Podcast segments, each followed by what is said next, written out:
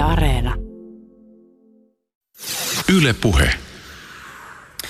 Kuvitellaan, että jossain meitä lähellä olevaa tähteä kiertää elinkelpoinen planeetta, jolla elää ja kehittyy teknisesti meidän tasollamme oleva ja ehkä vähän ohikin yltänyt sivilisaatio. Käytännössä puhutaan ehkä alle 10 valovuoden etäisyydestä. Tämä sivilisaatio tähyilee taivaalle, oman tähtijärjestelmänsä ulkopuolelle, aivan kuten mekin. Sivilisaatiomme alkaa kohdistaa tutkimusresursseja meidän aurinkokuntamme tutkimiseen. Tarkoituksena on selvittää, minkälaisia planeettoja, planeettoja tästä meidän aurinkokunnastamme löytyy ja voisiko täällä olla elämää. Me emme tietenkään ö, voi kuin spekuloida, minkälaisilla menetelmillä ja minkälaisiin lähtöoletuksiin nämä tyypit meidän planeettaamme tutkivat, mutta kuinka todennäköistä on, että he havaitsevat tällä meidän planeetallamme elämää? Miten te näin, tämän näette, Kirsi Lehto ja Harry Lehto? Tämä mahdollinen sivilisaatio, täysin hypoteettinen, täytyy olla teknisesti korkealle kehittynyt. Siellä täytyy olla hyvä tähtitiede. Eli tämä voisi olla teknisen sivilisaation merkki, että hyvin kehittynyt tähtitiede. Kymmenen valovuotta on semmoinen mielenkiintoinen etäisyys, että siihen mahtuu kymmenen tähteä suunnilleen. Ja siellä on yksi tähti, joka on erityisen mielenkiintoinen. Sen nimi on ROS 128. Se on kymmenen oikeastaan vähän niin kuin 11 valovuoden päässä. Mutta sitten tässä on lähempänäkin planeettoja, esimerkiksi Centauri Alfalla, kutsutaan myös Centauri Proximaksi. Sillä tiedetään olevan kaksi planeettaa, joista toinen on Turun yliopistossa väitellyt Mikko Tuomen löytämä. Ja nyt voidaan yleistää, että niitä on varmaan kaikilla tähdellä tässä lähellä. Sieltä, jos lähdetään hakemaan, jos siellä oleva sivilisaatio lähtisi hakemaan maapallolta elämää, niin tämä voidaan niin heijastaa toisinpäin, että mitä jos me haetaan toiselta tähdeltä elämää. Ja me ollaan siinä vaiheessa meidän teknisessä kehityksessä, että se on aika lähellä, että me voidaan tutkia nämä lähiplaneetat tarkkaan. Yes. se ei ole kauhean kaukana. Menetelmät alkaa olla kasassa, mutta meidän pitäisi saada vähän tarkempia kaukoputkia ja se vaatisi sen, että melkein siis yksi tapa saada kuuhun kaukoputket, jotka on noin tuhannen kilometrin välein, ja sitten niiden signaali yhdistetään, niin me nähtee suoraan se planeetta. Se on kyllä aika haastava, koska siinä vieressä on se tähti, mikä on aika kirkas. Mm. Mutta siitä planeetasta voitaisiin erottaa niin kuin suunnilleen 10 pikseliä kertaa 10 pikseliä, siis tämmöinen niin kuin sanotaan suunnilleen sadan ruudun kokoinen alue, ja siinä voitaisiin jo selvittää, että onko siellä metsiä ja meriä. Se olisi yksi tapa löytää elämää. Toinen tapa onnistuisi jo periaatteessa nykyisillä kaukoputkilla maan pinnalta, erityisesti tällä tulevalla Euroopan eteläisen observatorion kaukoputkella. Suomi on mukana tässä. On tulossa tämmöinen ELT-teleskooppi, jonka peilin läpimitta on 39 metriä, melkein 40 metriä. Ja sillä voitaisiin tutkia näiden planeettojen spektrejä. Otetaan valo mitataan valo, hajotetaan se eri aallonpituuksiin ja katsotaan, miltä se valo näyttää, kun siinä näkyy lähinnä tähti. Ja sitten toinen kuva, missä näkyy tähti ja planeetta. Se planeetta voi olla eri asennossa sillä radalla, mutta ottamalla näistä erotus me voidaan selvittää, että minkälainen ilmakehä sillä planeetalla on. Ja jos siltä planeetalta löytyy hauskasti vaikka samat aineet kuin maapallolta, vettä ja siis typen lisäksi vettä ja happea ja, ja otsonia, niin se olisi niin kuin aika va- voimakas merkki sille, että siellä voisi olla jotain mikrobitasosta elämää. Haluaisitteko te vielä pikkasen avata tätä, jos sä vaikka äh, Kirsi Lehto jatkat, siis vielä konkreettisoida sitä, että miten elämä mahdollisesti tämmöisessä tilanteessa indikoi itseään? Aivan. Eli Harri puhuu tuossa noista tähtitieteellisistä ulottuvuuksista ja haasteista, mutta puhutaan näistä elämän merkeistä sitten. Ja sehän on sitä, että elämä tuottaa jotakin, joka on tämmöisestä ää, tyypillisestä fysikaalisesta ympäristöstä poikkeavaa. Ja ehkä jos nyt oletettavasti olisi tekninen sivilisaatio käynnissä, niin se ehkä jos se olisi meidän kaltainen sivilisaatio, niin olisi tunnistettavissa ja nähtävissä radiosignaaleista. Mm. Nehän on ainakin ollut meillä nyt tuommoisen 70 vuoden ajan niin kuin hyvin vahva signaali, joka on lähtenyt tältä planeetalta. Maa on aurinkokunnan suurin radiosäteilijä ja sitten se radiospektri vielä varmaankin niin kuin hauskasti vaihtelee ja, ja äh, on moduloitua sillä tavalla, että ehkäpä sitä jollakin äh, tarpeeksi kiinnostunut havaitsija voisi vaikka ruveta hiukan niin kuin tulkitsemaan, mutta äh, siis ihmisen tai sivilisaation tuottamat signaalit tietysti on, mm. olisi varma merkki teknisestä sivilisaatiosta. Ähm, mutta sitten tietysti nämä elämän muut merkit, Harri tuossa mainitsi jo, vesi on se edellytys, ainakin meidän kaltaiselle elämälle. Ää, oletettavasti, em, tai emme osaa kuvitella vielä sellaista elämää, joka ei tarvitsisi vettä. Ja sitten jos on tekninen sivilisaatio, niin se todennäköisesti on kehittynyt hapellisessa ilmakehässä, koska happi mahdollistaa tehokkaan tämmöisen ainevaihdunnan ja tehokkaan toiminnan. Siis jos elämme hapettomassa ilmakehässä, jota toki todennäköisesti planeetta pitkälle pysyy hapettomana, mutta se ei pysty tekemään mitään kovinkaan mielenkiintoista. Se ei pysty esimerkiksi tehokkaisiin aivotoimintoihin, se ei pysty tekemään tulta, se ei pysty jalostamaan metalleja. Eli, eli happi on tavallaan ollut yksi sellainen tekijä, joka on mahdollistanut meille paljon asioita.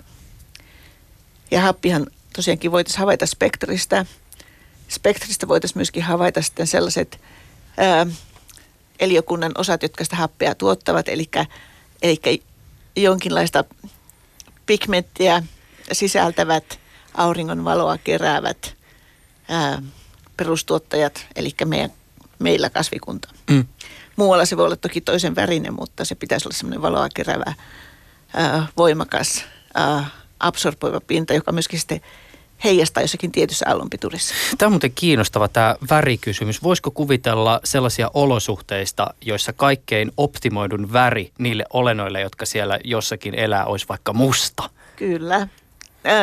Tämä absorboivan pigmentin väritys varmasti riippuu siitä valon väristä. Ensinnäkin meidän, meidän pigmentit ovat optimoituneet absorboimaan punaista ja sinistä aallonpituutta ja sitä varten ne näyttää vihreille ne heijastavat pois sen vihreän siksi, että ne eivät liikaa kuumenisi.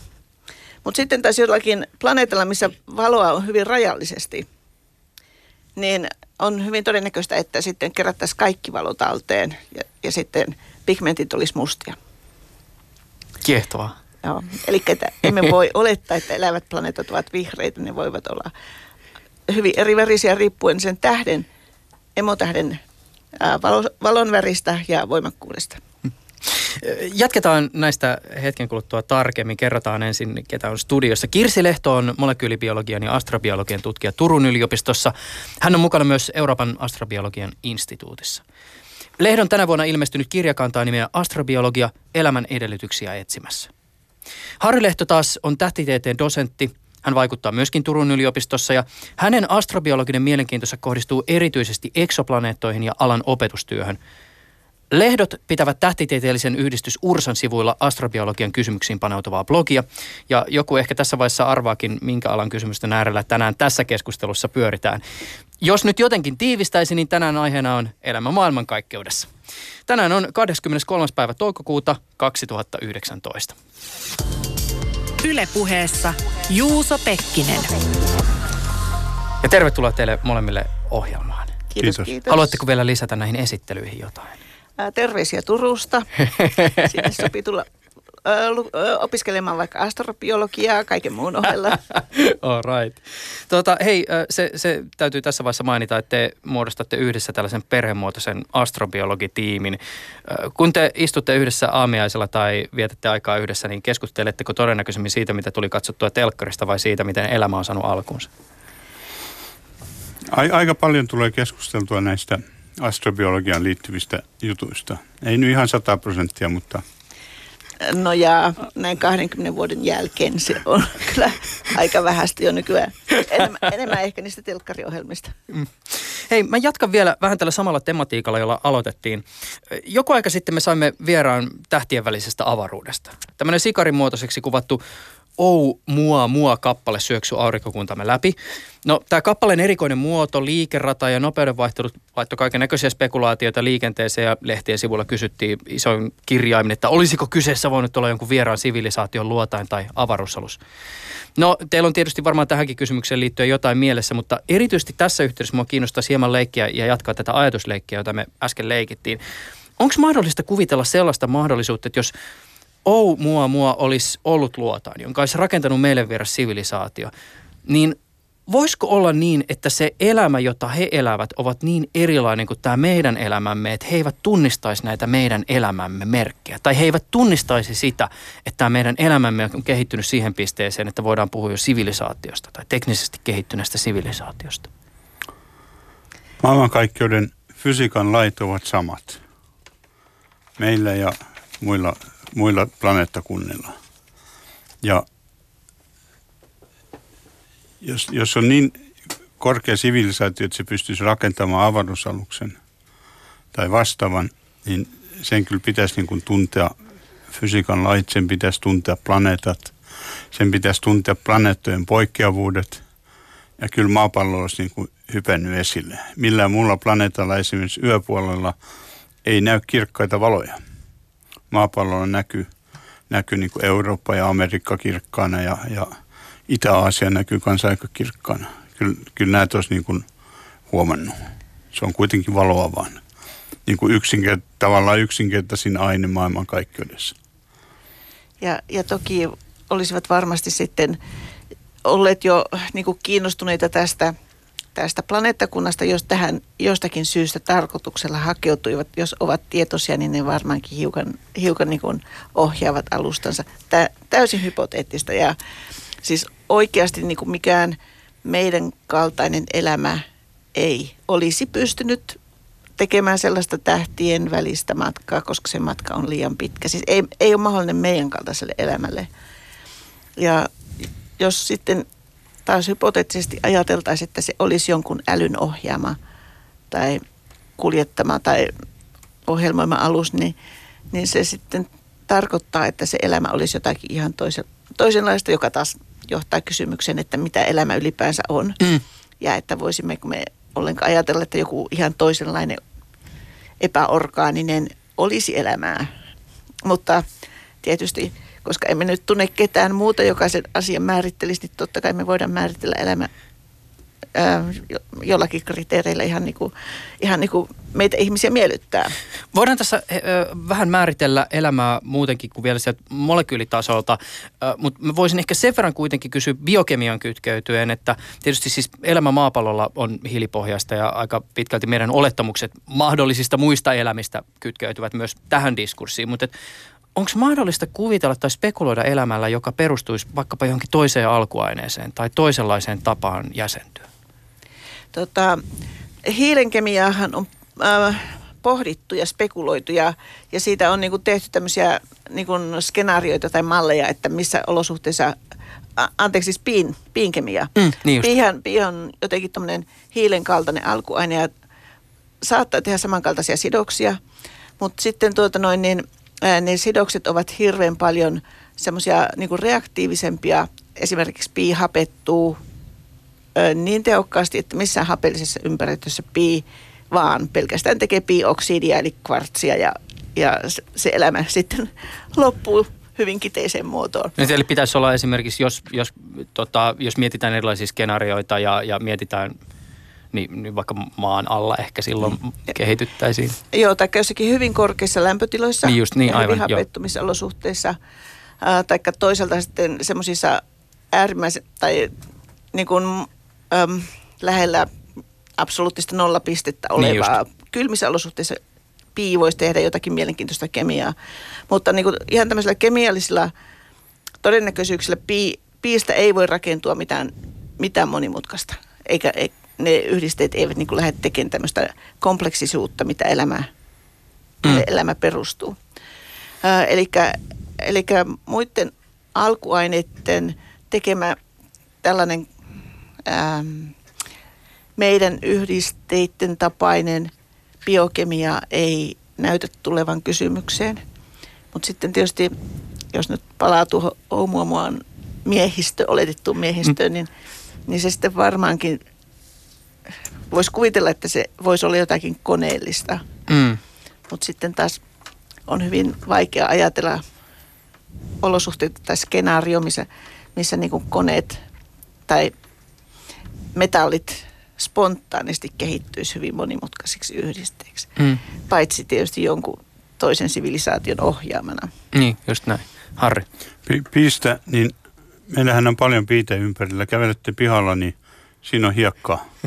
Siitä on suuri osa on bioksidia. Et se on se tavallisin niin kuin piin muoto, mitä, mitä täällä esiintyy. Ja tämmöinen bioksidit syntyvät jo jättiläisvaiheessa olevien normaalitähtien, pitkälle kehittyneiden normaalitähtien ulkoilmakehissä.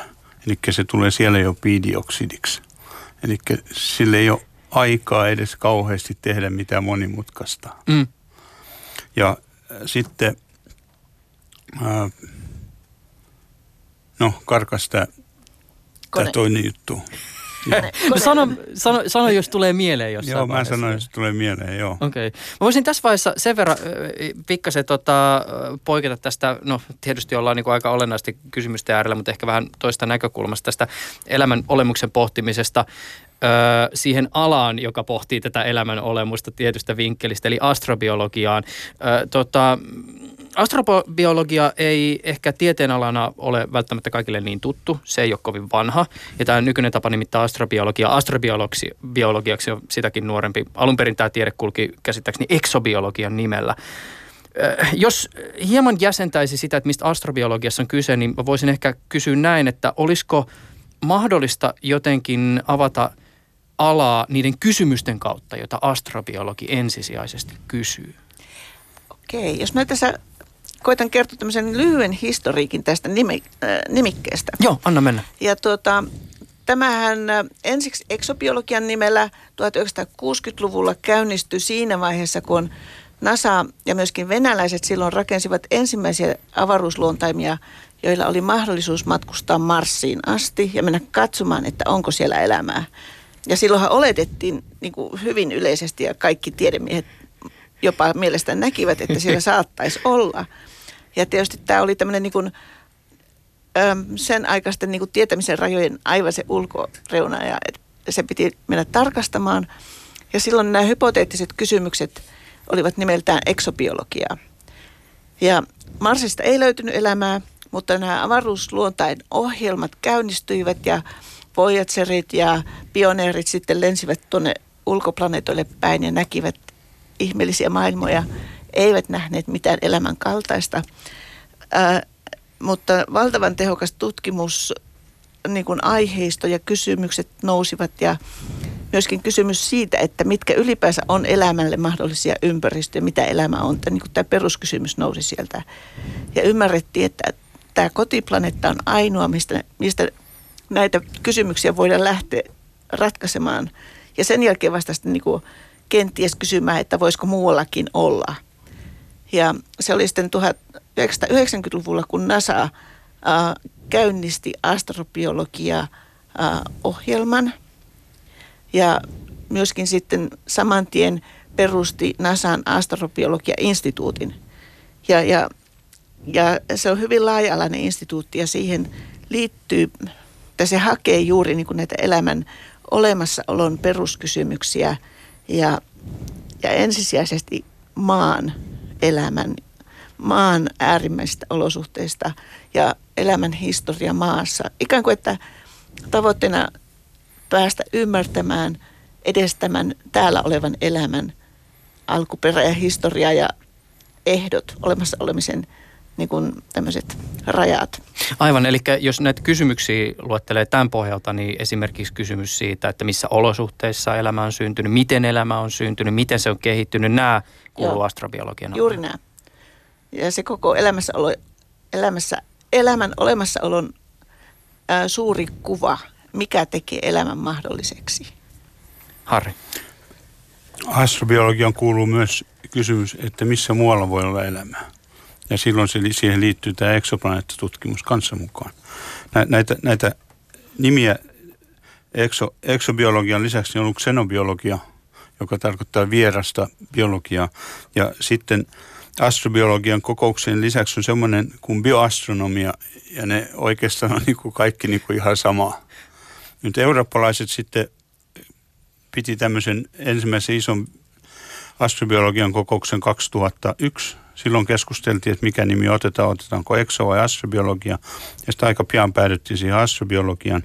Ja nyt on, tänä vuonna tulee 19 vuosittainen kokous ja nyt, nyt niin kuin alussa mainittiin, niin Eurooppaan perustetaan tämä Euroopan astrobiologian instituutti, joka vastaa tätä NASAn mm. NAI-instituuttia. Kirsi. Joo, tähän tota, vielä täytyy lisätä, että nämä peruskysymykset toki eivät ole mitään niin uusia astrobiologien keksimiä kysymyksiä, vaan nämä on ehkä ihmisen luonnontieteen kaikista vanhimpia kysymyksiä, harrastuksia. Ja Mistä me tulemme? Mistä me tulemme, miten, millä tavalla. Ja, ja toki näitä sanotaan niin eri tieteenalat tykönänsä ovat pohtineet niin kauan kuin ovat pystyneet pohtimaan elämän synnyn kysymyksiä eri tavoilla ja eri lähestymisreittejä pitkin. Ja, ja tota, sillä tavalla tämä ei ole edes uusi aihe. Se uusi juttu on se, että, että nyt niin kuin tieteen alat niin kuin katsovat toisiinsa ja näkevät sen jatkumon, että miten niin kuin, ö, erilaisten luonnon prosessien kautta tämä maailma rakentuu. Alkaa jostakin hiukkasfysiikasta ja fysiikasta kemiaan, biokemiaan ja koko ajan olosuhteet muovaa sitä, mitä tapahtuu. Eli että kukaan yksinäinen projektivääntäjä ei niin kuin pysty sitä kuvaa rakentamaan mm. ilman, että se nivoutuu niin kuin edeltäviin ja seuraaviin prosesseihin. Ja tämä astrobiologian tehtävä on rakentaa tätä siltaa. Mm. Just näin. Ja jatkuvuutta ja semmoista kokonaisflowta, miten niin kuin, ää, ympäristöolosuhteet ja luonnonlait ja, ja prosessit niin kuin ajavat asioita jotenkin flown-omaisesti ja dynaamisesti eteenpäin. Ja se, se vaatii hyvin aktiivista keskustelua niin sanottujen perinteisten luonnontieteiden välillä, mm. esimerkiksi tähtitiede ja biologia tai mm. kemia ja tähtitiede tai, tai biologia ja geologia. Mm, niin, siis siinä on näin. välillä niin kuin kielen kanssa, että ymmärretäänkö me samalla sanalla sama asia. Toi on varmasti oma, oma haasteensa kaikessa tämmöisessä monitieteellisessä tai poikkitieteellisessä tutkimuksessa. Tota, hei, äh, mä palaan tähän ison kysymykseen, jonka jo tuossa heitin tuosta noin vaan ilmoille, mutta et, mitä elämä on? Miten sitä voisi lähteä määrittelemään? Tota, okei. Okay sillekin on ollut varmasti niin kuin, ähm, monia monia yrityksiä, niin kuin monet, monet tämmöiset viisaat ihmiset taho, tahoillansa ovat koittaneet sitä määrittää. Röringen esimerkiksi joskus 40-luvulla koitti määrittää sen tämmöisenä ää, poikkeuksellisen korkeana järjestyksenä, ihan että se on negatiivista entropiaa. Ja joku kemian nobelisti koitti määrittää sen systeeminä, missä elektroni voi pysähtyä yhdisteeseen. Ähm, mutta tuohan nyt ei vielä kauheasti kerro sitä, vaan, vaan, vaan, vaan sitten niin kuin biologit ja ekologit niin kuin tuovat sen, että elämä on dynaamista ja elämä lisääntyy. Ja joku astrobiologin määritelmä esimerkiksi, mitä NASA käyttää, on, on se, että se on vesiliukoinen kompleksisysteemi, joka lisääntyy. Tämä on tietysti vähän poikkeava juttu niin kuin elottomasta, lisääntyy ja kehittyy evoluution kautta. Uh, Okei, okay. tämä on aika laaja, mutta ei tämäkään nyt välttämättä vielä niin kuin tavoita sitten sitä, ihan sitä elämän ää, oleellista erilaisuutta, koska aika monet asiat, jopa niin kuin koneetkin jossakin mielessä – niin kuin täyttää monia näistä ehdoista. Mm. Tämä onkin muuten kiinnostavaa. Mä, mä pysäytän sinut tässä vaiheessa, koska sulla on Kirsi Lehto siis erikseen heti sun tämän astrobiologia-kirjan alkuluvuissa luku erikseen, jossa sä rinnastat nämä meidän, tai me, meidät biologisena koneena ja sitten taas toisaalta siis konekoneet. Ja luot analogioita näiden kahden aika erityyppisen tai niin kuin intuitiivisesti ajatellen erityyppisen entiteetin välillä. Haluaisitko hieman avata tätä ajatusta, koska se on tässäkin Joo. keskustelussa no, tullut esille? Tämä jotenkin kiehtoo mua kanssa niin kuin ajatuksena sillä, että, että koneet äh, sillä ei kauneimmillaan tai ainakin tuommoiset monimutkaiset koneet, niin ja ainakin jos puhutaan robotiikasta tai jostakin tietokoneista, niin ne voivat pystyä pystyä jopa niin kuin kaikenlaisiin suorituksiin, mihin elämä pystyy. Mutta se ero, ero tällä hetkellä lienee vain se, että koneilla ei ole spontaania syntyä. Koneisiin voi varmaankin ohjelmoida jopa semmoinen itsensä ylläpito, tai ainakin johonkin algoritmeihin voidaan ohjelmoida, mutta, mutta koneilla ei ole sitä spontaania alkusyntyä ja niillä ei ole myöskään niin kuin sellaista voimakasta luonnonvalintaa, joka on niiden kehitystä ajaisi koko ajan monimutkaisemmaksi. Hmm. Ähm, koneilla ei myöskään ole tämmöistä ylläpitoa mekanismia niin kuin on eliökunnalla, että eliökunta rakentuu hiilestä ja vedystä ja hapeesta ja typestä, jotka sitten todella tehokkaasti kiertävät kaasumaisessa muodossa tai nestemäisessä muodossa. Eli että meille niin kuin raaka-aineet virtaavat sisälle, joka koneilta puuttuu. Eli koneet tarvisivat semmoisen hirvittävän paljon niin kuin informaatiota siihen, että ne, ne niin kuin oppisivat itse sen materiaalinsa keräämään ja prosessoimaan. Tämmöinen ajatus heitän ilmoille, olisi kiinnostava kuulla, mitä se ehkä sussa herättää. Kun mainitsit tietysti elämään, ja tähän tunnettuun elämään tietysti aika olennaisesti kytkeytyvän kysymyksen evoluutiosta ja luonnonvalinnasta. Mä joskus leikkinyt tämmöistä maalikon ajatusleikkiä liittyen siis siihen, että kun joskus aikoinaan tajus, jollakin tavalla tajus sen, että niin, että siis mehän ollaan niin kuin siis kaikki elävä tällä planeetalla samaa juurta, Kyllä. tavallaan samaa jengiä. Joo. Ja, ja sitten kun tätä ajatusta lähtee miettimään sitä, että miten evoluutiotyyppisesti ja luonnonvalinta näyttäytyy, niin sehän kytketään usein tämmöisen niin kuin kamppailun narratiivin, että mm. yksilöt kamppailevat ja lajit kamppailevat ja, ja, ja näin tämä homma vaan Joo. toimii. Mutta että onko tämä narratiivi sitten lopulta kuitenkaan esimerkiksi astrobiologian näkökulmasta relevantti, koska jos me ollaan kuitenkin samaa pohjaa ja samaa jengiä, niin eikö luonnonvalintaa – voida nähdä ja tarkastella jonkinlaisena, siis ei niin, että se on kamppailu, vaan se on vaan tapa, jolla elämä itse pitää ja, itsestään kyllä. huolta. Ja, ja se ehkä ja. jollakin tavalla tuo se niin kuin kamppailun ja. tematiikan ainakin aika meikäläisen mielessä eri valoon. Tuo, tämä kamppailuteema varmaan tulee jostakin sieltä äh, tota, tämmöisestä hyvin ekologisesta ja darwinilaisesta äh, biologiasta, missä, missä on juuri katsottu niin yksilöiden tai lajien keskinäistä semmoista lyhy- juuri tässä ajassa tapahtuvaa ehkä jonkun asteista kamppailua, mutta, mutta paljon suurem, suuremmin ja isommassa mittakaavassa mun mielestä se elämän kamppailu ehkä on selviytymiskamppailua luonnon olosuhteissa. Eli se ei olekaan niin lajeja vastaan, paremminkin lajit niin kuin jopa yhdessä muodostavat tämän toimivan ekosysteemin. Lajit tarvitsevat toisiansa ja se, se on niin kuin toimiva kokonaisuus vaan se, se mikä, mikä niin kuin ajaa elämän ahtaalle tai pakottaa sopeutumaan on olosuhteet. Ja me jotenkin olemme pitkään olettaneet, että olosuhteet ovat aina tämmöiset kivat ja suotuisat ja pysyvät juuri mukavina. Mutta nyt me ehkä aletaan nähdä, että ei välttämättä näin olekaan. Ja jos katsotaan yhtään pidemmälle historiaa, niin ei, ei todellakaan ole ollut, vaan että olosuhteet ovat – kerta toisensa jälkeen muuttuneet, joskus, joskus valtavan rajusti ja nopeastikin. Ja, ja tota, aina, aina kun olosuhteet muuttuvat, elämä joutuu keksimään uusia keinoja. Ja ne olosuhteiden muutokset ovat ajaneet evoluutiota. Ja joskus, siis, siis eliökuntahan on käynyt läpi monia sukupuuttoja, mm. tarkoittaa sitä, että lajeja on kuollut pois paljon paljon – jopa biomassa on vähentynyt ajoittain tosi vähän. Mm. Äm, esimerkiksi suurten totaalijääkausien aikana niin kuin ihme, että elämä on säilynyt niiden yli.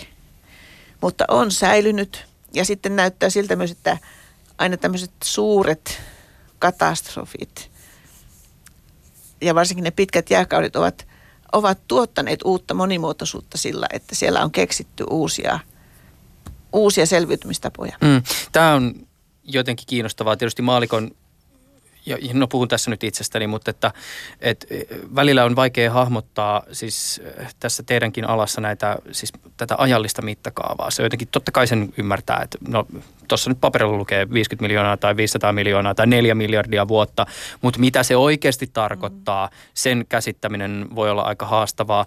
Ja, ja sitten ehkä tähän kytkeytyy myös tämä, että, että tietysti kaikki tämmöiset niin katastrofit, ja, ja pitkäkestoiset tämmöiset isot mullistukset maapallolla, maapallon olosuhteissa ne näyttäytyy ehkä tälleen niin kuin ihmisen perspektiivistä ja ihmisen elämän perspektiivistä tosi pelottavilta, mutta jos niitä ajatellaan tämän, tämän elämän näkökulmasta, niin nehän on hienoja mahdollisuuksia. Mutta. Ne on mahdollisuuksia ja toisaalta sitten, sitten on tietysti niinkin, että ei se elämä niitä haasteita valitse. Siis ehkä ne on aina ollut niin tosi tylsiä, jos niin olosuhteet muuttuu niin, että suuri osa eliökunnasta kuolee pois. Mutta toisaalta, toisaalta voi ajatella, että, että niiden kautta on tultu tähän. Ja, ja jos meistä tämä eliökunta nyt on tällä hetkellä kiva, niin, niin se on tarvinnut kaikki ne, ne valtavat valtavat semmoiset pohjamudat, minkä, minkä kautta on tultu tänne. Hieno muuten analogia ehkä myös ihmiselämään. Toisaalta pohja, pohjamutia voi ja pitää ehkä jossakin kohdassa myös juhlistaa. Hei, äh, tämä on tietysti iso kysymys, mutta ehkä jollakin tavalla tässä yhteydessä voisi olla tärkeää ainakin sitä sivuta. Siis ihan tämä perusjuttu ja, ja tässä ollaan taas tietysti siellä niin kuin tietämisen rajamaastossa, mutta että, että teillä nyt ehkä valistuneimpia arvauksia tässä talossa tähän liittyen tai valistuneimpia niin kuin spekulaatioita. Missä vaiheessa elottomasta materiaalista tulee elävää? Mikä se on se tavallaan se raja, joka tässä ylitetään? Okei, okay. no koitanpas, koitanpas hahmottaa prosessia. Tämä on prosessi. Totta kai. Ja, ja se ei varmasti missään tapauksessa se ei niin kuin mene niin kuin napsautuksella, että no niin, että tässä meillä on raaka-aineet ja, ja joku, joku hyvä ympäristötekijä nyt järjestää ne oikeaan järjestykseen ja napsi siitä syntyy elämä. ehkä jossakin niin kuin, äh, sarjakuvan tasolla sen voisi niin kuin noinkin esittää, mutta, mutta se, että että se on oikeasti ollut pitkä prosessi siitä huolimatta, että sanotaan myöskin, että elämä alkoi maapallolla pian sen jälkeen, kun olosuhteet tulivat salliviksi. Eli meillä todennäköisesti oli, oli niin kuin aika hektisiä juttuja silloin ensimmäisen haadeisen kauden ajan ja suurta asteroidipommitusta ja tällaista. Ja sitten sen jälkeen, joka olisi nyt noin suunnilleen neljä miljardia vuotta sitten, olosuhteet oletettavasti rauhoittuivat, eli tuommoinen suuri kosminen pommitus lakkasi. Ja heti niiltä ajoilta alkaen niin on tuommoiset vanhimmat elämälle näyttävät pienet, pienet mikrofossiilit säilyneet. Ja niitä on löydetty joitakin. Ne on Kanadassa, joka olisi semmoista kaikista vanhinta kiviperää olemassa olevaa vielä. Ne ovat epävarmoja, mutta sitten kuitenkin jo niin kuin 200 miljoonaa vuotta, joka on aika pitkä aika mm. oikeasti – niin, niin tota sitten siitä 3,8 miljardia vuotta sitten olemassa olevissa kallioissa, liuske, liuskekallioissa löytyy tämmöisiä kerroksia, jotka selvästi on mikrobimattoja. Eli elämä syntyi jossakin sitä ennen ja lisääntyi niin merkittävästi, että mikrobimattoja sitten jo syntyi siinä koti. Mutta sitten tuota se varsinainen syntyprosessi äm, kesti, minkä kesti, ei tiedetä kuinka kauan. Ähm, ja tota, jos nyt lähestyisi niin kuin siitä selkeämmästä päästä on se, että me tunnetaan nykyään solujen peruskoneisto, että miten se rakentuu ja miten se toimii. Eli meillä se keskeisin osa siellä on geneettinen informaatio, joka on nukleotideja ketjuissa. Mm. Ja tämä ketjujen sisältämä informaatio on se ylläpitävä osa. Ja sitten se lisääntymisosa on se, että se ketju kopioituu samanlaisilla nukleotideilla. Ootas, puhutaanko tässä nyt DNAsta ja sitten jälkimmäisessä RNAsta? Alussa kun puhutaan, niin puhutaan RNAsta, koska se muuttuu DNAksi vasta myöhemmin. Niin, just näin. Mutta se ketjun syntyminen on, on niin kuin se vaihe, jossa nyt alkaa tulla niin kuin elämä potentiaaliseksi ja sitten kun se kopioituu ja vielä jos se osaa kopioitua uudestaan – niin sitten se alkaa olla niin kuin elämän puolella. Just näin. Eli siis meillä on sellaisia molekyyliyhdistelmiä, jotka alkaa kopioitua. Tämä on suurin piirtein se raja, jossa se... Se, se on suurin piirtein se raja, raja mutta, mutta siinä ollaan vielä, mun käsittääkseni ollaan vielä kaukana tuommoisesta pysyvästä solusta, koska se solun selviytyminen ja se, että se pystyisi pysymään niin kuin sukupolvista toiseen pystyisi jakaantumaan hallitusti ja pitämään yllä itsensä, niin se vaatii niin paljon lisää semmoisia molekyylikoneita ja toimintoja, että se pelkkä kopioituminen on vasta se ensimmäinen sysäys ja sen kopioitumisen täytyy tuottaa nyt koko leikio näitä muita työkaluja, jotka, jotka tarvitaan siihen, että se solu sitten on e- elinkelpoinen. Mutta se, että, että työkalut syntyy ja sitten vielä siihen syntyy ympärille se solu, joka nyt antaa sille semmoisen oman erillisen identiteetin, niin monia vaiheita tarvitaan. Mm. Tässä Harry Lehto ja, ja Kirsi Lehto, kun me puhutaan astrobiologiasta, niin tietysti on otettava huomioon tämä jatkuva tavallaan, siis joudumme spekuloimaan, joudumme puhumaan epävarmalla alueella. Mä en ole itse herran jengissä, mutta seuraan mielelläni ja suurella mielenkiinnolla Suomessa vaikuttavia kristillisiä medioita. Ja yksi vakioaihe kanavien ohjelmistossa on evoluutio, elämän synnyn tarkastelu ja näihin liittyvän tutkimuksen tiedekriittinen tulkinta. Suomessakin on ihmisiä, jotka kyseenalaistaa esimerkiksi evoluution ja, ja sellaisen tieteen, joka tekee ison kirjan kanssa ristiriidassa olevia johtopäätöksiä. Ja oma tulkintani on, että tällä hetkellä tässä skenessä moni argumentti rakentuu osin sille e- epävarmuudelle, joka luonnontieteeseen tietyissä peruskysymyksissä liittyy. Siis on toki mahdollista, että vaikka kaikkiin astrobiologian kysymyksiin saataisiin vastauksia, niin ne ei ehkä vakuuttaisi kaikkia ihmisiä. Mutta mitä te tässä asiassa näette? Haluatko Harru vaikka Joo. avata? Ensinnäkin evoluutio. Evoluutio on nyt semmoinen asia, että se on. Se, se, näkyy, se näkyy koko ajan. Me nähdään uusien lajien syntyvän. On nähty viimeisen 30 vuoden ajan uusia lajeja ilmantuvan. Lajit hajautuu kahdeksi, sitten ne ei enää, enää risteyty. Galapagos saarilla just löytyy yksi peippo, mikä parissa sukupolvessa tuli uudeksi lajiksi ja se ei enää risteytynyt toisten Galapagos-peippojen kanssa eikä ymmärtänyt niiden laulua. Et siinä oli oikein nopea evoluutio käynyt. Havailla nähdään kana, joka on niin kuin erkaantunut niistä emolajeista, mistä, mistä se on lähtöisin. Ää, Sveitsissä on yksi kala, joka päätti uida jokea ylös ja alas ja sitten ne erkaantuikin eri laiksi. Et me nähdään tätä evoluutiota niin kuin ihan oikeasti tapahtuvan tässä ja nyt. Ja, ja sillä ymmärretään nämä kaikki fossiilijutut ja, ja niin poispäin.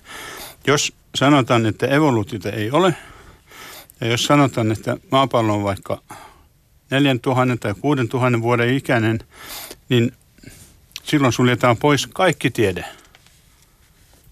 Se tarkoittaa sitä, että ei voitaisiin rakentaa radioita, koska ne perustuu, ne perustuu tieteelle, samalle tieteelle. Kaikki teknologia perustuu samalle tieteelle. Niin ei siitä voi ottaa yhtä osaa pois ja sanoa, että tämä on väärin. Kirsi. Joo, mun mielestä tämä on tämmöinen aika kuriositeetti niin kuin ajatella, että, että maailma olisi tämmöiseksi luotu. Sehän itse asiassa vastaa täysin tämmöistä fiktioskeneä, missä, missä niin kuin fiktiivisesti luodaan joku täysin artificial, semmoinen keinotekoinen illuusiomaailma. Eli, eli, eli luotu maailma on, on olisi vastaista ihan täysin keinotekoista maailmaa. Sen sijaan niin kuin, tämä olemassa oleva, niin, niin sehän niin kuin, on semmoinen jatkuvan kehityksen tulos ja kehitys, kehitys, joka alkoi sieltä jostakin ja tuotti miljoonat välivaiheet loputtomasti aina uusia ja jatkuu eteenpäin. Eli prosessi. Mm. Tässä ehkä tietysti kiinnostavaa. Mä itse olen pohtinut tätä siitä näkökulmasta. En esimerkiksi todisteiden tai tämän ikään kuin siis tieteellisen diskurssin näkökulmasta, vaan jollakin tavalla, ja mulla ei ole tähän liittyen varsinaisesti myöskään kysymystä, mutta olen niin pohtinut sitä, että että se on kiinnostavaa, että tietyssä piirissä myöskin näistä asioista puhutaan niin, että vedotaan niin sanotusti tieteeseen. Otetaan semmoisia ihmisiä, joilla ehkä on jokin auktoriteetti tai titteli ja pyydetään heidät keskustelemaan näistä asioista. Ja, ja tota, ylipäätänsä se on mun mielestä niin kuin kiinnostavaa myös, että nimenomaan tätä tietäiseen integraalisesti sisään rakennettua kysymystä siitä, että me ei voida kaikkea tietää ja sehän tässä koko hommassa on se pointti. On myös jotakin sellaista, jota käytetään tietyllä tavalla sitä niin kuin tiedettä vastaan. No tämä on, tää on kyllä jännä, jännä tota noin, niin nähdä tämä mun mielestä tämä niin tietämisen rajat. Ja niin kuin kaikilla tieteillä on rajansa ja varsinkin tällä, kun haetaan jotakin hyvin kaukaisia joko ajassa tai paikassa olevia ilmiöitä. Siis kun koitetaan katsoa tästä meidän niin arkirutiinin ja tutun maailman niin kuin ulkoreunoille, niin rajat on vastassa, mutta, mutta niin kuin tieteen kautta niitä rajoja niin kuin hivutetaan kauemmaksi käsittääkseni aina löytyy niin kuin semmoinen luonnollinen jatkumo. Siis ne, mitä emme vielä tiedä, niin ne on tätä samaa jatkumoa. Ja se on niin kuin ihanaa sillä, että meidän rajat jotenkin laajenevat joka suuntaan. Mm. Hei, äh, mä palaan vielä tähän elämän synnyn kehityksen ison kuvan ihmettelyyn. Mikäli mä oon ymmärtänyt, niin äh, tota, tietysti tämän elämän syntyy ja elämän mahdollistaneiden aineiden ja olosuhteiden suhteen meillä on, no niin kuin tässäkin on mainittu, niin paljon kysymyksiä. Te olette tehneet molemmat komettoihin liittyvää tutkimusta, jossa on pyritty hieman täydentää tämän elämän palapelin puuttuvia palasia. Vuonna 2014 ihmisen valmistama kone laskeutui ensimmäistä kertaa komeetan pinnalla. Rosetta-luotaan oli matkanut Philae-laskeutujen kanssa 10 vuotta 67P Tsurujumov Gerasimenko-komeetan luokse. Ja te olette osallistuneet tältä reissulta saadun datan analysoitiin ja ja tämäkin matka ehkä maalikon näkökulmasta hieman yllättäen on antanut uutta tietoa maan elämän syntyvaiheesta. Tai jollakin tavalla tämäkin kytkeytyy tähän elämäntutkimukseen. Avatkaa hieman tätä ja tätä tutkimuksen kontekstia. Jotenkin se tuntuu epäintuitiiviselta, että, että tuolla jossakin komeetta, niin mitä sulla on tekemistä tämän meidän elämämme kanssa? Joo. Tämä 67P Gerasime, Tsurimov Gerasimenko on... Mahtavaa, että muutkin kuin minä taplaa sen kanssa. On, on, on, on hauska kappale. Tämä Rosetta Luotain seurasi sitä kaksi vuotta. Lähimmillään me käytiin muutaman kilometrin päässä siitä. Se kappaleen koko oli semmoinen neljä kertaa kaksi, puoli kertaa kaksi kilometriä. Ja siinä oli kaksi osaa. Että se näytti vähän semmoiselle kumiankalle tai sitä on kuvattu vähän eri tavoilla. Mä itse kuvasin joskus sitä, että se on, se on semmoinen siis tota muovailuvaha, jota puris, lapsi puristaa keskeltä. käsissään keskeltä. Joo, joo, joo vähän tursua molempiin ja se, se on ilmeisesti muodostunut kahdesta kappaleesta silloin, kun aurinkokunta oli nuori. Silloin, kun aurinkokunnan ikä oli noin 30 miljoonaa vuotta. Aurinkokunnan ikä tällä hetkellä on 4, 5, 6, 7 miljoonaa vuotta. Eli ihan, ihan siellä alussa. Nyt minkä takia komentat... Niin aurinkokunnan, puhutaanko me miljardeista vuosista? 4000. Niin, no, nel, oh, sorry, sorry, anteeksi. 4567 miljoonaa, eli 4,5 miljardia vuotta. Niin, just näin, joo. joo. Sorry, kato, ajat on vaikeita, 50 joo. miljoonaa tai 100 miljoonaa sinne tänne. Tai miljardia. tai miljardia, just näin. Joo, siis kometat, kometat on noin mielenkiintoisia sen takia, koska niissä oleva materia on vanhinta ainetta, mitä me löydetään aurinkokunnasta. Ja nyt astrobiologiaan liittyen siellä on useita kysymyksiä, jotka liittyy komettoihin ja asteroideihin.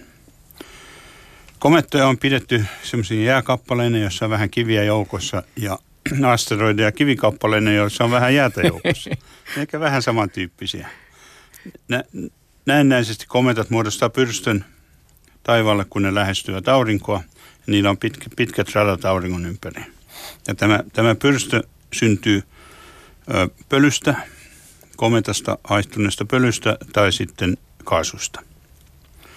Noin. Niistä on ollut vähän käsitystä, mitä siellä on, mutta, mutta nyt tämä Rosetta-luotain ää, lähetettiin tutkimaan tätä komettaa, jotta me saataisiin selville, mitä siinä kometassa on, mitä aineita. Siellä oli 22 instrumenttia.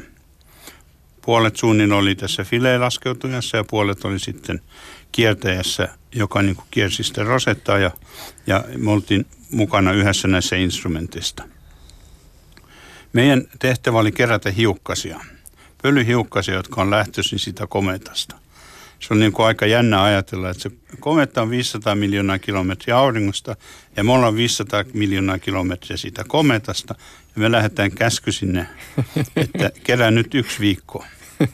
Kerättiin niitä sitten vaikka viikkoa ja sitten me saadaan ne semmoisille pienille levyille sentti kertaa sentti – kokoisille ja katsotaan niitä mikroskoopilla ja sitten me ammutaan siihen semmoinen indiumsäde, joka sitten irrottaa siitä molekyylejä, molekyylejä ja alkuaineita. Ja sitten me voidaan tutkia, että mitä aineita me löytää sieltä. Osoittautuu, että sieltä löytyy paljon tämmöisiä yhdisteitä, missä on C, H ja N. Just näin. Eli CH ja N ja... On, on, on näitä, millä, millä niin kuin rakennetaan pitkiä hiiliketjuja. Joo. Ne, ne molekyylit, mitä siellä on, niin voivat olla hyvin kompleksisia – esimerkiksi semmoisia kanaverkon mallisia, missä on hirveästi hiiliä, sitten siellä päässä on, päässä on leikattu se kanaverkko pois, niin siellä missä on ne piikit, niin siellä on sitten vetyä ja typpeä ja happea. Kompleksia molekyylejä löytyy sieltä ja ilmeisesti noin puolet sitä massasta on kompleksista ainetta, siis organista ainetta. Okei. Okay. Se ei tarkoita vielä elävää, vaan se tarkoittaa semmoista, missä, missä on hiiltä, joka on pelkistynyttä vähän eri juttu kuin mitä tähtitieteilijä sanoo kompleksina, ei kun organiaine on se, missä on pelkästään hiiltä. Niin, just näin. Eli tässä on yksi tämmöinen astrobiologinen juttu, että meidän täytyy ymmärtää toisiamme. Sieltä löytyy siis paljon organista ainetta. Se on niin kuin yksi, yksi juttu niin kuin selvittää, että onko tämä organinen aine semmoista, että se voisi olla tämmöisenä alkulähteenä näille organisille aineille, mitä e- ehkä on satanut maahan ja joita on sitten voitu käyttää elämän syntymisen eri prosessien vaiheessa. Ne ei tietenkään pelkästään riitä, mutta kun näitä komentoja on törmännyt paljon, niin sieltä saattaa tulla semmoista sopivaa, sopivaa soppaa. Voisimmeko siis olla komeettojen lapsia? Voisimme olla.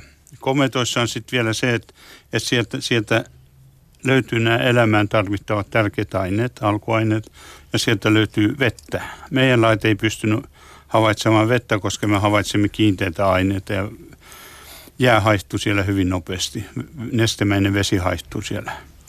Tässä on muuten siis semmoinen äh, vielä kiinnostava, ja tämä on tietysti teidän näkökulmasta näitä niin sanotusti perusjuttuja, mutta että jos mietitään sitä elämän olemusta ja kysymystä vaikka, että mistä me tulemme, niin esimerkiksi tämän kauttahan me pääsemme siihen, että on toki mahdollista, jos nyt ei lähdetä ihan sieltä alkuräjähdyksestä eteenpäin, mutta että jos mietitään elämän olemusta, niin se, että me emme välttämättä ole kotoisin jos mietitään niin kuin tiettyjä alkupisteitä, niin me emme välttämättä ole kotoisin tältä planeetalta. Tai jos me joskus löytäisimme jotakin muualta maailmankaikkeudesta, jotakin toista elämää, niin se voisi olla, että me tavallaan ollaan vähän niin kuin, no taas sitä samaa tavaraa.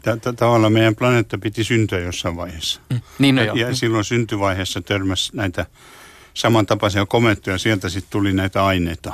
Mm. Mutta sitten tietysti maapallo on tapahtunut paljon muitakin prosesseja, että nekin vaikuttaa siihen niin, aivan, totta kai. elämään. Mutta tämä on niinku yksi, yksi sellainen niinku kauppa, mistä on saatu sopivia aineita ja sitten tehdään hyvä puuro. Mm, just näin. Joo, joo, mä palaan tähän puurojuttuun.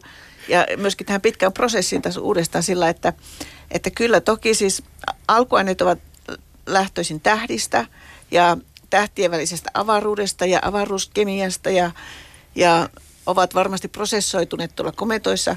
Ja tämmöinen jännä juttu, että kometoista tai varsinkin esimerkiksi Murkinsonin meteoriitista löytyy nyt, kun kunnolla analysoidaan, valtava kirjo organisia aineita, siis niin kuin miljoonia erilaisia organisia yhdisteitä. Valtavan paljon enemmän kuin mitä elämä tuottaa tai käyttää. Ja sitä on joskus ajateltu, että elämän kemia on niin ihmeellistä, että sitä ei voi syntyä muualla kuin että elämä sen tekee. Mutta itse asiassa tuommoiset avaruusolosuhteet tekevät paljon paljon enemmän ja monimutkaisempaa ja isompia yhdisteitä ja ihan loputtoman kirjon erilaisia hiiliyhdisteitä.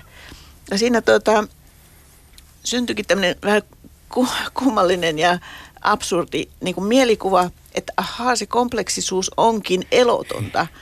Mutta sitten takaisin tähän, että kuinka se muuttuu eläväksi, niin, niin sanotaan, että lähtöaineet ovat mitä ovat ja sitten on tämä niin kuin syntymisen tai synnyttämisen prosessi.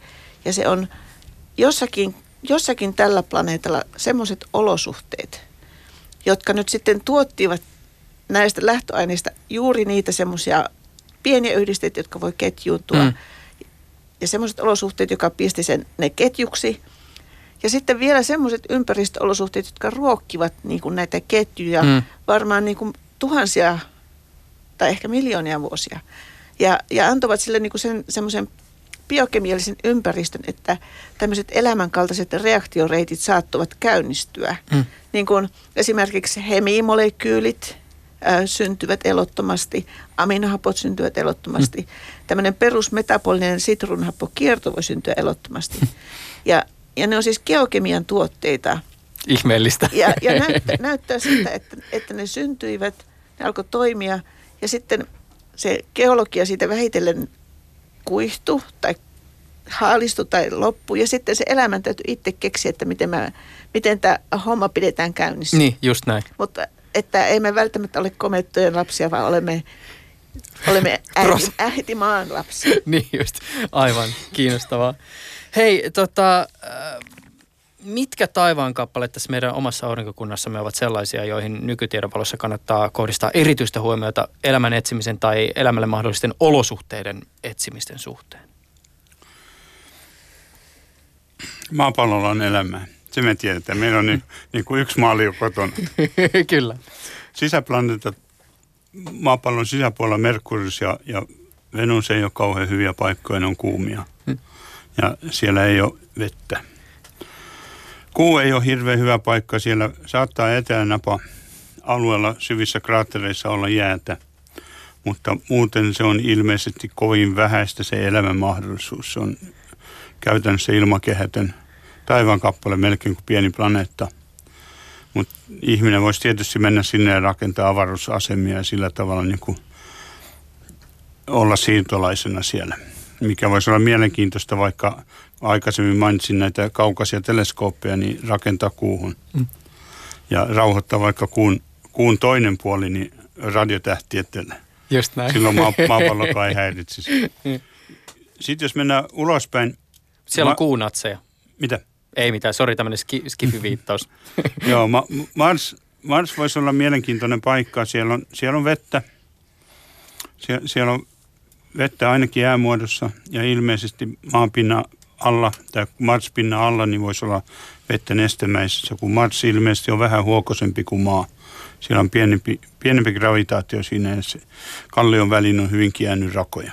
Siellä on aikaisemmin ollut meriä silloin, kun Marsilla oli paksumpi ilmakehä, että se, se on niin kuin ihan oikeasti potentiaalinen paikka, missä voisi olla elämää. Mutta se pinta on nykyisin aika, aika tota noin, vihamielinen, kun Marsin ilmakehä ohut ja siinä tulee paljon ultraviolettisäteilyä. Bakteerit, sitkeät bakteerit ei kestä kuin parikymmentä minuuttia siinä pinnalla. Marsille varmaan mennään hakemaan, se on NASAn seuraavat missiot ovat semmoisia, että ne lähestyvät koko ajan elämää. Haetaan nyt seuraavaksi mennään katsoa, että missä on voinut olla elämää. Koitetaan katsoa fossileja. Se on jo iso löyty, jos löytäisi fossilejakin. Marsin pohjo- pohjoispuolisko on ollut niin kuin merenpeittämä. Sitten jos mennään sinne jättiläisplaneettavyöhykkeelle, meillä on siellä neljä isoa planeettaa, Jupiter, Saturnus, Uranus ja Neptunus. Niillä planeetoilla itsellään ei, ei varmaankaan ole, ne on, ne on kaasujääplaneettoja ja siellä ei oikein löydy sopivaa olosuhdetta eikä siellä ole välttämättä edes kiinteitä pintaa, mutta näiden kuut on mielenkiintoisia. Jupiterin kuu Eurooppa on yksi potentiaalinen Euroopan jään peittämä. Se me tietää, että se on, se on jäätä ja tämän jään paksuusarvella oleva noin neljä kilometriä. Siellä, siellä on nähty geisireitä, eli sieltä tulee vettä välillä halkeamista ylös. Ja NASA on suunnittelut lähettävän sinne semmoisen porautujan, joka porautuisi sen jään läpi katsomaan, että mitä siellä alla on. Mutta mistä energia? Jos ajatellaan, että neljä kilsaa jäätä päällä, siellä planeetan sisällä jokin meri, öö, tyypillisesti siis esimerkiksi täällä maan päällä mehän saadaan energiaa auringosta, mutta mm, mä veikkaan, että tas- neljä kilsaa ta- jäätä. niin- Tasku kokoinen ydinvoimala. Niin eikö siis mä mie- me- Joo, siis- se elämä, joka siellä on? Ah, se, se elä, elämä siellä voisi saada energiaa siitä, kun tämä kuu kiertää kuitenkin aika lähellä, lähellä Jupiteria. Sitten siinä on neljä muuta kuuta, jotka on niin kuin, niiden radat on tavallaan yhteismitallisia. Niin ne pumppaa sitä Eurooppaa, venyttää ja vanuttaa sitä, jolloin siitä Euroopan keskiosasta tulee ilmeisesti energia, joka pitää sen meren sulana. Ja nämä, tämä energia muodostaa sitten tämmöisiä mustia savuttajia. Tämä on niin kuin hypoteettista, mitä, mm. mitä nähdään esimerkiksi maapallolla tämmöisellä keskiselänteellä. Eli mm. mustissa tulee kuumaa, kuumaa vettä niin kuin neljästä asteesta. Niin, semmoinen muuten sivuhyppy tässä, että tämä on ilmeisesti se syy myös, minkä takia astrobiologissa ollaan kiinnostuneita maan päällä löytyvistä tämmöistä, onko se ekstremofiili se sana? E- Ekstremofiilit, joo. Ekstremofiilit on niin kuin äärimmäisissä olosuhteissa asuvia ja niistä tykkääviä mikrobeja. Just näin. Eli tässä myös tullaan siihen, että jos todetaan, että maapallolla esimerkiksi tämmöisissä täysin valottomissa merenalaisissa olosuhteissa savuttajien ympärillä on jotakin elämää, niin miksei sitten olisi vaikka siellä Euroopan merissä? Joo, on hirveästi elämää. niin, niin. Joo, joo just, just näin. Ja sitten Euroopan pinnalla on semmoisia ruskehtavia alueita, jotka on organista ainetta. Ja se näyttää osittain tulleen sieltä halkeamista ylös. Eli meillä on tämmöisiä niin kuin hyviä merkkejä. Se meri siellä, joka on ehkä 100 kilometriä syvä, niin se on suolainen meri. Se me tietää, koska se johtaa sähköä. Mm, niin, just näin. Eli, se on se on yksi potentiaalinen paikka. Ne kaksi ulompaa kuuta, Ganymedes ja Kallisto, niin siellä on pienempi. Sielläkin on Sohjomeri, mutta sitä pidetään pienempänä todennäköisyytenä, että siellä on elämää. Mutta sitten, sitten Saturnuksella on kaksi mielenkiintoista kuuta. Joo. Tai sanotaan erityisen mielenkiintoista. Siellä on monia mielenkiintoisia, mutta Titan, Joo. Titanissa on ilmakehä, joka, jonka paine pinnalla on enemmän kuin meidän oman ilmakehän paine. Eiks, mä, tä, ja tästä tullaan nyt taas tähän, mä oon ymmärtänyt, että joku on joskus ehdottanut, että sinne Titaniin kannattaisi lähettää siirtokunta ennemmin kuin vaikka Marsiin. No Titan, Titanin lämpötila on vaan kylmä, se on miinus 180 pinnaa. Nää, mutta suomalaiset kestää. Ja, ja, ja jär, järvet siellä on sitten typpeä ja, ja metania ja etania. Aallot on muutaman sentin korkuisia. Siellä on isoja meriä. Miltäköhän siellä haisee?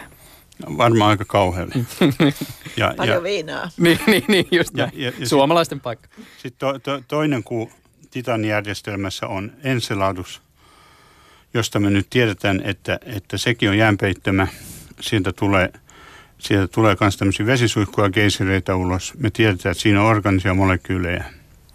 Ja, ja sen meren arvellaan oleva useita kymmeniä kilometriä syvä sen jään alla. Hmm. Ja si, siinä on neljä semmoista pitkää halkeamaa, missä näitä geisereitä tulee. Eli näitä, on- näitä on ne mielenkiintoisimmat kohteet niin kuin elämän kannalta.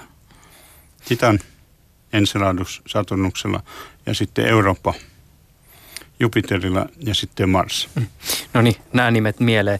Se täytyy vielä teiltä Kirsi Lehto ja Harry Lehto kysyä. Tästä tietysti puhuttiin jo tästä esimerkiksi aika kunnianhimoisesta projektista lähettää aika iso pora tai ky- syvälle kykenevä pora sinne Eurooppaan, mutta että mitkä ehkä astrobiologien näkökulmasta ovat sellaisia maan ulkopuolelle suuntautuvia missioita, jotka erityisesti teidän alan ihmisiä tällä hetkellä kiinnostaa?